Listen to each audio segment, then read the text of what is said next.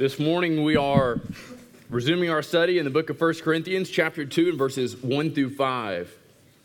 Uh, so 1 Corinthians, chapter 2, 1 through 5 is where we're going to be this morning.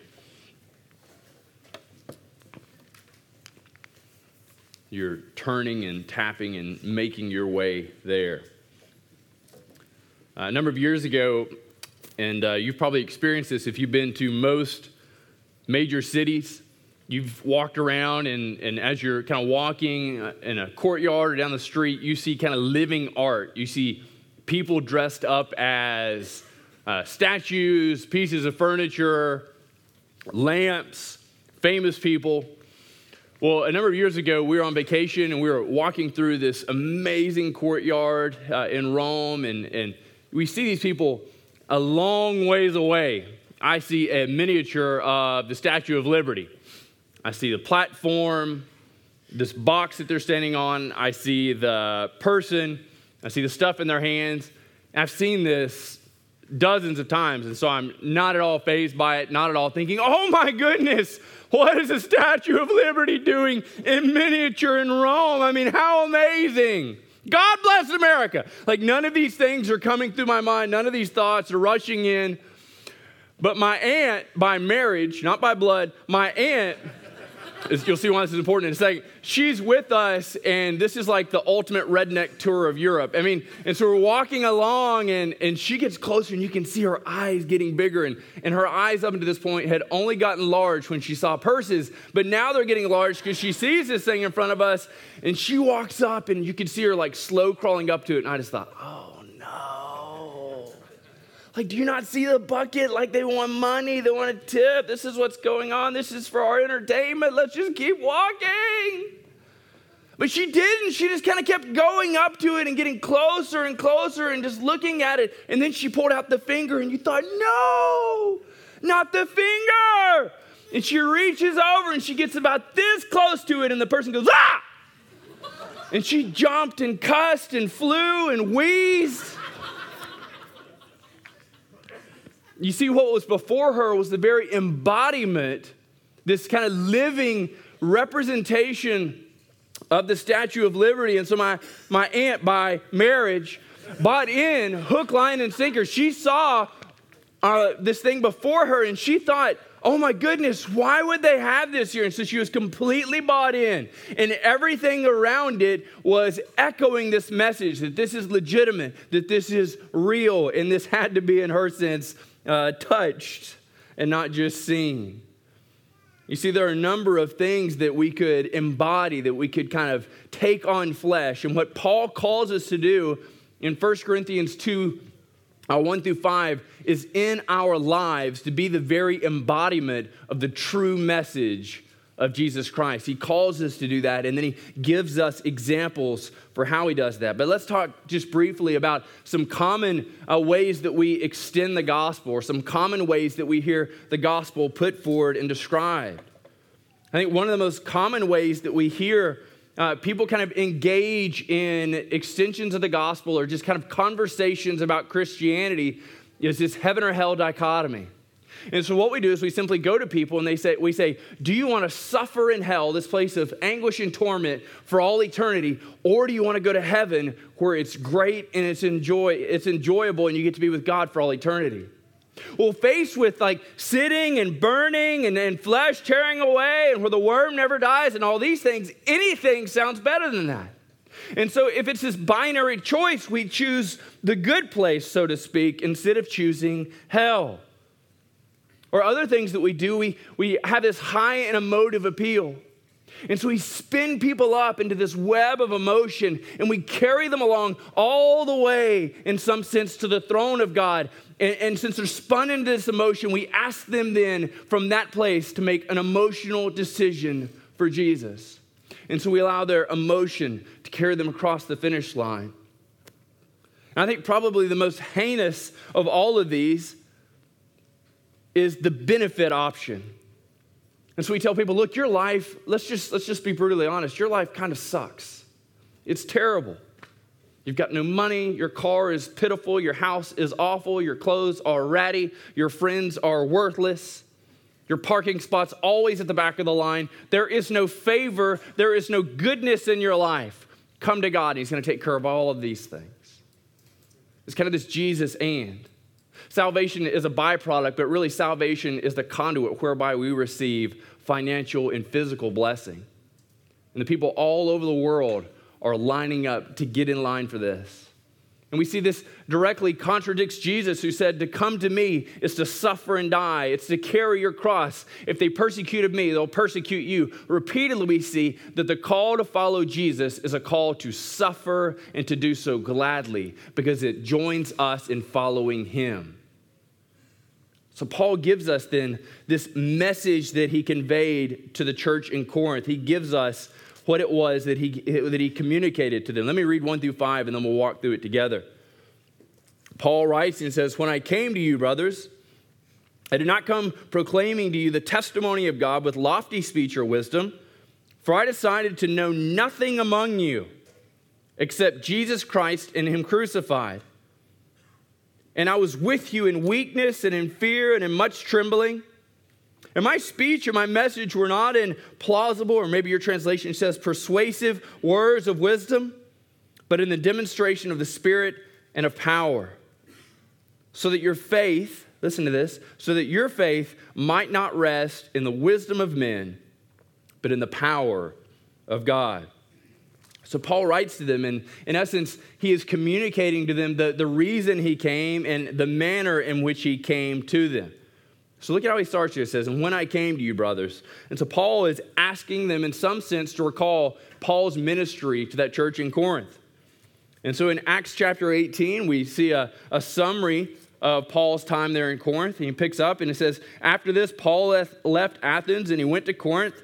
And he found a Jew named Aquila, a native of Pontus, recently come from Italy with his wife Priscilla, because Claudius had commanded that all the Jews to leave Rome. And he went to see them, and because he was of the same trade, he stayed with them and worked, for they were tent makers by trade. And so we see Paul is there, and the text goes on to tell us his kind of manner of engaging, his manner of, of, of uh, sharing the gospel with people. He says, And he reasoned in the synagogue every Sabbath and tried to persuade the Jews and the Greeks. But what you'll find is that over and again, over the year and a half, the full 18 months that Paul is there, his message is decidedly simple. It's decidedly simple. It is this, this crystallized, small version of the gospel. He's teaching them not with eloquent wisdom, as we've read previously in 1 Corinthians, but he is teaching them in full humility. So he's come to them and he's, he's, he's comparing himself to them in some sense. He's lumping himself together in there with them, saying that we are brothers. We have this shared heritage of Jesus Christ. We are together. Remember when I came to you. Now, look at what he says. He says, I did not come proclaiming to you the testimony of God with lofty speech or with wisdom. Now, why is this important? Well, you see, what Paul is doing in some sense is tying back in what he said in 18 through 25 and in 26 through 31. 18 through 25, Paul had told us repeatedly that wisdom is of little value. Earthly wisdom, man's wisdom, is of no value. Is of, and, and so, in, in fact, it is the folly of God that is winning these people to the Lord. And so he told them, this isn't what I did. And then in 16 through, or in, sorry, in 26 through 31, we find out why Paul wasn't employing wisdom.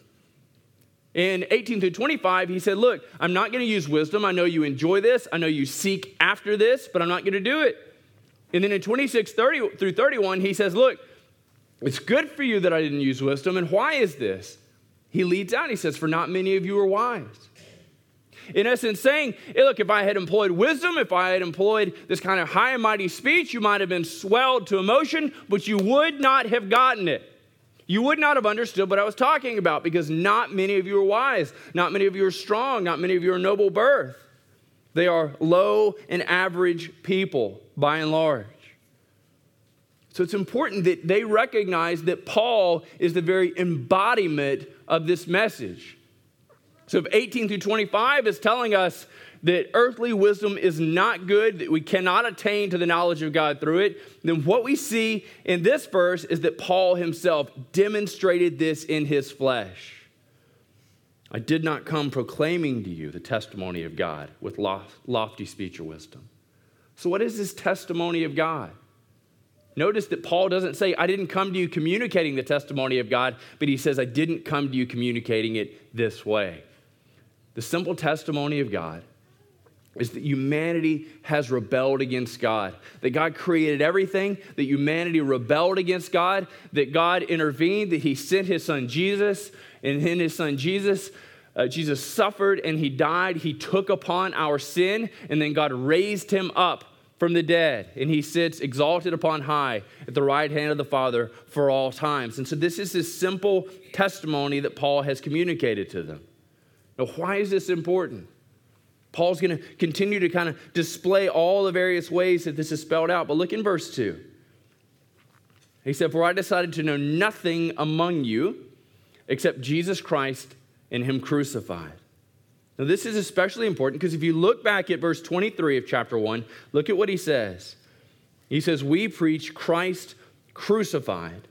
And so there's continuity of his message. But look at what he says next. We preach Christ crucified, and it is a stumbling block to Jews and folly to Gentiles. Imagine that you're trying to sell some product. Imagine you're trying to get people engaged and to buy in.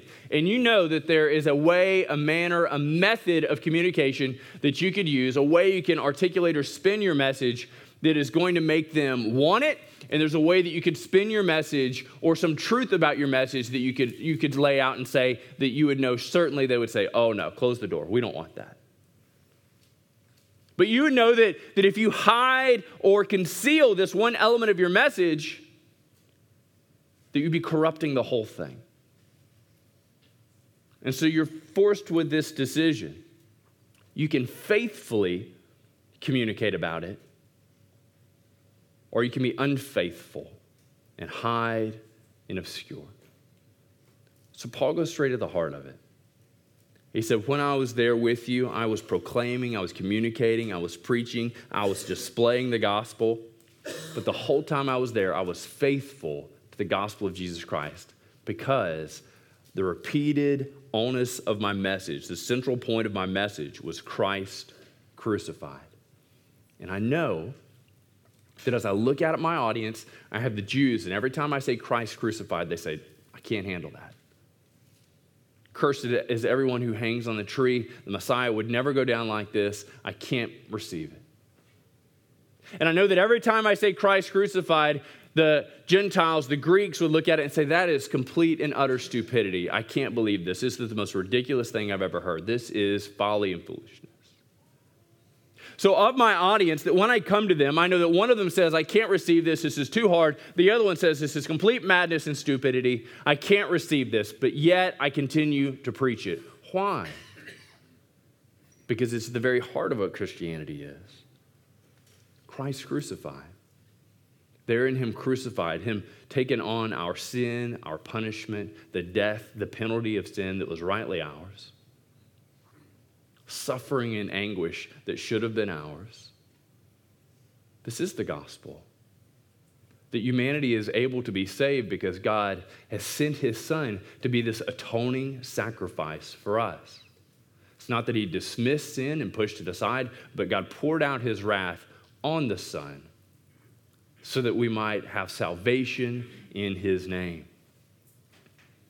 Look what he says. And so he's on point with his message. Verse 3 he says, And I was with you. I was with you in weakness and in fear and in much trembling. Now, there are a couple of different ways that we can look at this and understand this. One is just this it is what it is. It is what it says it is. And every time Paul opened his mouth to speak, he was just kind of shaking all over and he's just really nervous and he just doesn't know. He's got the pit sweat and he's just kind of all these things and ums and uhs and, and whatever way you might say this. Well, that doesn't seem to make much sense. We know that, that Paul, when he goes to Athens, he's, he's brilliant when he opens his mouth. We know that he has this great knowledge that he stood and delivered, that he gives compelling speeches in front of kings, that he gives compelling speeches in front of tribunals. And so it wouldn't make much sense that as Paul suddenly gets to Corinth, all of a sudden he's just terrified every time he stands up to speak. Was he afraid because primarily uh, you've got the Jews and you've got the Gentiles, and every time he stands up to speak, they've got these massive roadblocks in their way? That's possible. Could it be that, that he understood the centrality of the message to be so incredibly powerful that he was captivated by a fear of God when he spoke? That's certain. But I think what he's trying to communicate in this is this tremendous humility that he brought every time he presented. Want you to think, we've talked a couple of times about the sophists, these guys that would travel through Corinth, they would travel through ancient Rome, and when they would step into the room, like everybody wanted to hear this person.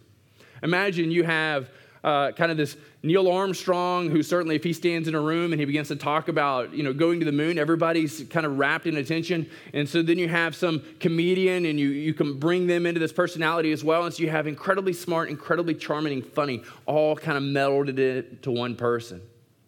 That when they speak, their goal is to elicit applause. Their goal is to get you to cheer. Their goal is to get you to shout. Their goal is to get you to buy in. And so Paul says or he's been comparing himself to them this whole time and saying, You know these people who, that when they speak, you can't help but listen. But we see in the manner and the method and the delivery of Paul humility. He's not standing, he's not desiring to bring applause to himself. He's not standing, he's not desiring to bring attention to himself. He preaches Christ crucified. And then he describes himself in the most base, humbling, self effacing manner possible. I was with you in weakness. Remember, not many of you were strong. I was with you in fear and I was with you in much trembling. He recognizes the weightiness of the message, but he gets out of the way of the message so that the people might encounter God. It's interesting to note that over the course of Scripture, this is the repeated uh, method that we find over and over again from the spokesperson of God. When God comes to Moses, it says, Moses, I want you to go and you speak to my people. Moses says, but God, and so in, in Exodus 4.10, we find that Moses' argument was that he was not eloquent. In Isaiah chapter 6 and verse 5, and, and God speaks to Isaiah. Isaiah's response is, I'm a man of unclean lips from a people of unclean lips. And in Jeremiah 1 6, what we see is that Jeremiah's excuse was that he was young.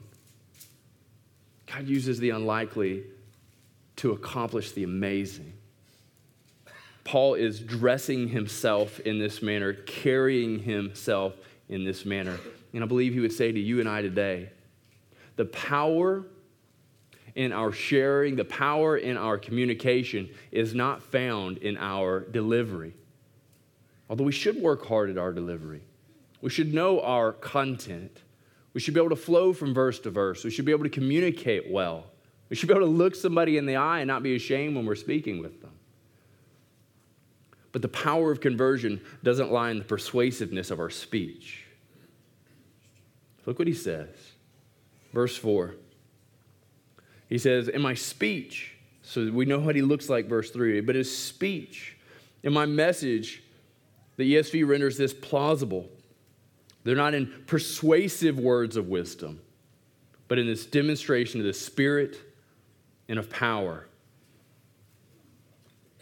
A number of years ago, I had an opportunity to have one of these incredibly high pressure sales pitches. Have you ever sat under one of these? I think the first one was when I was 18. I was looking for a job, and I, I went to this center and I showed up, and it turns out it was a kind of a, a, this massive call to sell Cutco. I realized I knew very little about knives, and I also didn't have enough money to buy a starter kit, so that wasn't going to work well for me. And my family doesn't have enough money to buy fancy knives. But I ended up in one of these, these deals, and, and they were selling uh, all kinds of products. We were on this. Uh, kind of, we had paid a tour guide to take us through an area in, in Morocco. And a lot of these tour guides, they link with local vendors and they get a kickback from what's sold. And so they take you through the pottery. And the, and the pottery guy, Valerie, I wanted to buy this bowl. He's like, it's very very, sturdy. He's like slamming it on the ground. He slides it across the floor. I'm like, well, I don't want that one. I want like the non damaged one, like the non crash on the floor one, the one that's not Tupperware. And so, but we end up in this area, and there are like spices and oils. I mean, if you think you're into oils, you have no idea. Like, this was the oil mecca. And so, we're in there, and we're in this room. There's a few of us gathered together. And this guy is just like this master salesman. And so, he would look at somebody, he was like, You're bald. But if you take a little bit of this liniment and do this number, and he's rubbing on the guy's head and you're looking at it just expecting like hair to start spucking up. It's gonna happen. It's gonna happen. Just keep rubbing. And then he goes to this woman who has a weight issue, and he's like, if you take these pills, you're gonna drop weight. No, he could have just said, if you drink our water, you drop weight, because that did the same thing.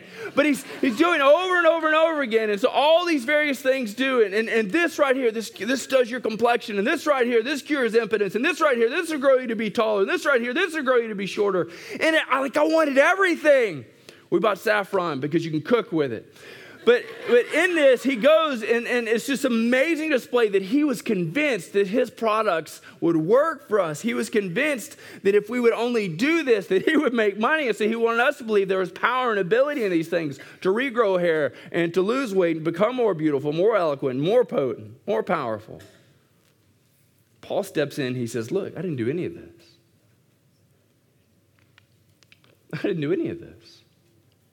I came to you and I spoke simply. I came to you and the message was compelling because the gospel of Jesus Christ is compelling. We don't have to make the gospel compelling. We don't have to make the gospel persuasive. It already is. So Paul comes to the gospel and he says, Look, I just I lay it open in front of people and, and, and I say, This is what it says. This is what it does for you. This is how it can transform your life. There's, there's nothing he has to add to it to make it more compelling. There's nothing he has to add to it to make it more effective. He simply says, This is what I did. I came in and I spoke to you in a demonstration of Spirit and of power. Now, lest you believe that what Paul did was stand in there and enter into some type of miraculous theatrics, and walk over and say, every, every stand, he's paralyzed, but every stand, everybody said, Look, look what he did. He healed somebody. And so we have to believe. That's not what he's talking about. We don't see him doing those types of things, we don't see those things recorded there. What he's talking about is the, demonst- the demonstration of the Spirit in conversion. Now, why is this important?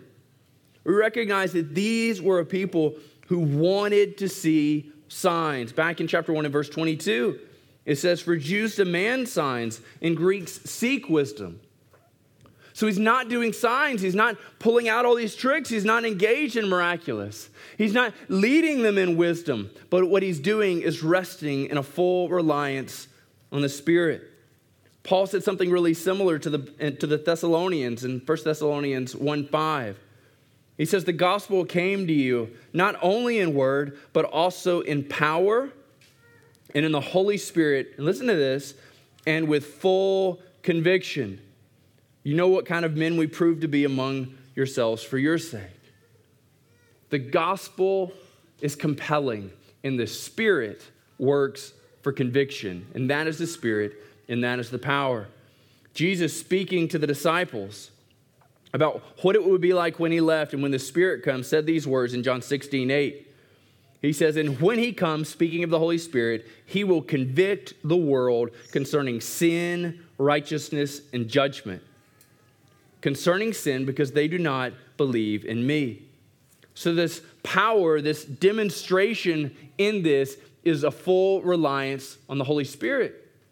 So, we see that Paul came in, and he came in simply, humbly, not in bold bravado and power he came in not seeking to dress up the gospel in the four C's of life change, not in telling them how it's going to enhance their life, but calling them to surrender and to die for the gospel of Jesus Christ. The gospel itself is compelling, not his words, not his speech.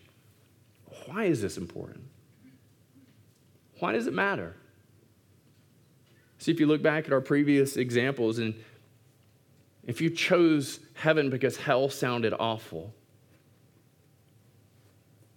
if we're swollen up into some just groundswell of emotion and we find ourselves saying yes and we walk an aisle and we're dunked in some water, and if we find ourselves coming in because of how it'll benefit us a nicer car, a larger bank account, more attractive friends, and we bought into something, but we haven't bought into Christianity. Why is it so important that we rest on the gospel? Because of verse 5 so that your faith might not rest on the wisdom of men, but in the power of God. The gospel is compelling. The gospel changes lives. The Holy Spirit convicts of sin. It calls us to walk in righteousness. True conversion yields true fruit. so important for us to recognize. Back in verse 17 of chapter 1, Paul had written, he said, For Christ didn't send me to baptize, but to preach the gospel, not with words of eloquent wisdom, lest the cross of Christ be emptied of its power. There are many things that we might seek to employ and use to make the gospel more palatable and seemingly more powerful. We have to reject these. Why? because to do so, it, we're trusting in our power and ability, our ability to convince, our ability to move, our ability to persuade. The gospel convinces, moves, and persuades. And the Spirit, the Holy Spirit, convicts. So let's think about just a couple of things in application and closing.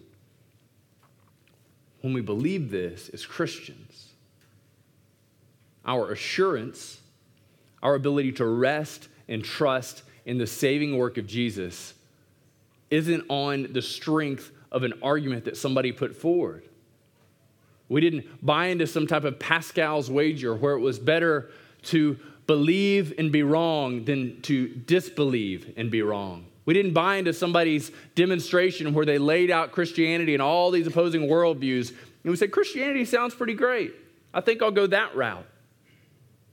Our assurance rests not in the strengths of the arguments put forward to us, but it rests in the finished work of Jesus. And this is why Paul says repeatedly, I preached Christ crucified. He is crucified for our sin, He is risen for our new life. We need no other atoning for sin. So our assurance always rests in the finished work of Jesus. It gives us boldness from this place of assurance and not waffling on, on whether or not he loves us and whether or not we're saved. How do we know we're saved? Because we know that Jesus died and he rose again. And we believe in them. But we have boldness in our witness. Because it doesn't matter if we call the wrong verse or use just a really terrible analogy or if we mistake the person's first name over and over and over again. Some years ago, I was in seminary and had an opportunity, or forced opportunity, to go out and, and to share the gospel as a part of First Euless, who does just an amazing job extending the gospel in their neighborhoods, in their apartments. And so I go out with this guy, and he's like 90 years old, and he drives like 90,000 miles an hour. I swear he couldn't see or hear. Oh. And so I go out with this guy, and we're knocking on doors in this apartment complex, and we knock on this one door, and the guy comes to the door and he's on the phone like the entire time with his brother from who lives in South Korea. He's like, hold on, I got a guy at the door. He just holds the phone right there. And he's like, hey, my name is uh, John. What's your name? The guy says, my name's Bob. He's like, all right, Dan. Uh, I mean, just kept calling the guy's name, the wrong name the whole time. And, and we just kept going through this, and he's laying out, and his illustrations were absolutely terrible. I mean, they were just awful. I mean, he just, he had memorized the script and he was reading this script and it was incredibly impersonable. I mean, he called the guy Dan the whole time. The guy's name's not Dan. His brother's probably in the other end. His name's not Dan. and so he's running through this whole thing and, and it took like 30 minutes. And 30 minutes, the guy's just standing there on the phone and occasionally like, yeah, man, I'm still here. Yeah, hold on, I'm. Uh, hold on, can I go? Yeah, oh, no, uh, yeah, I'm still here. Hold on. Just like 30 minutes, I'm thinking, this is ridiculous. This guy's very, very kind to endure this, but enough is enough. We get to the end, and the guy says, Have I explained this well to you? The guy says, You have. He said, Let me ask you a question, Dan. Still not his name. He said, Would you like to place your faith and trust in Jesus Christ, believing in him for salvation, for the forgiveness of your sins? And the guy just broke down and proclaimed Jesus Christ as Lord. Not only did he break down and proclaim Jesus Christ as Lord, there was a woman that passed us that went up on the balcony right above us that had stood there the whole time and listened. Her name's not Dan either. and when it came time to pray, she came running downstairs. She said, Look, I stood upstairs, I eavesdropped, her, heard the whole thing. I want to put my faith in Jesus. She can call people the wrong name. You can get your illustrations wrong. You can misquote verses. And the Holy Spirit can work anyway. The Holy Spirit works and responds to our obedience and in His power to convict. So it brings us assurance, it brings us boldness. If you're here today and you've been weighing the truths of Christianity, wondering, is this thing true? You know, it just doesn't make sense. That this creator God of the whole universe would allow us to rebel against him and that would seek to bring us back to himself, would pay our penalty of sin through sacrificing his perfect son. So logically, you think of it and you say, it just doesn't make sense. It just can't wrap my mind around it. It is utter foolishness. And there are many stumbling blocks between you and faith. But there's a God who loves you a God who desires you to know him, and he extends to you an offer to come through the blood of his Son, Christ crucified, a stumbling block to Jews and foolishness to Greeks. Let me pray for us.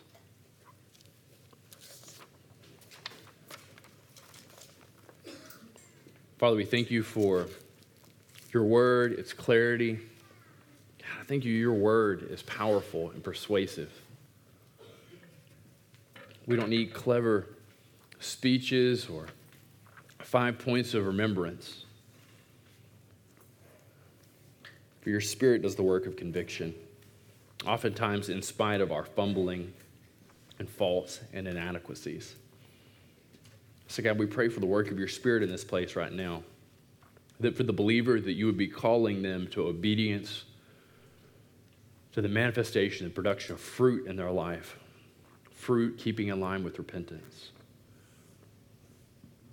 And Father, we pray for the unbeliever, the person who has not yet submitted themselves to follow Jesus,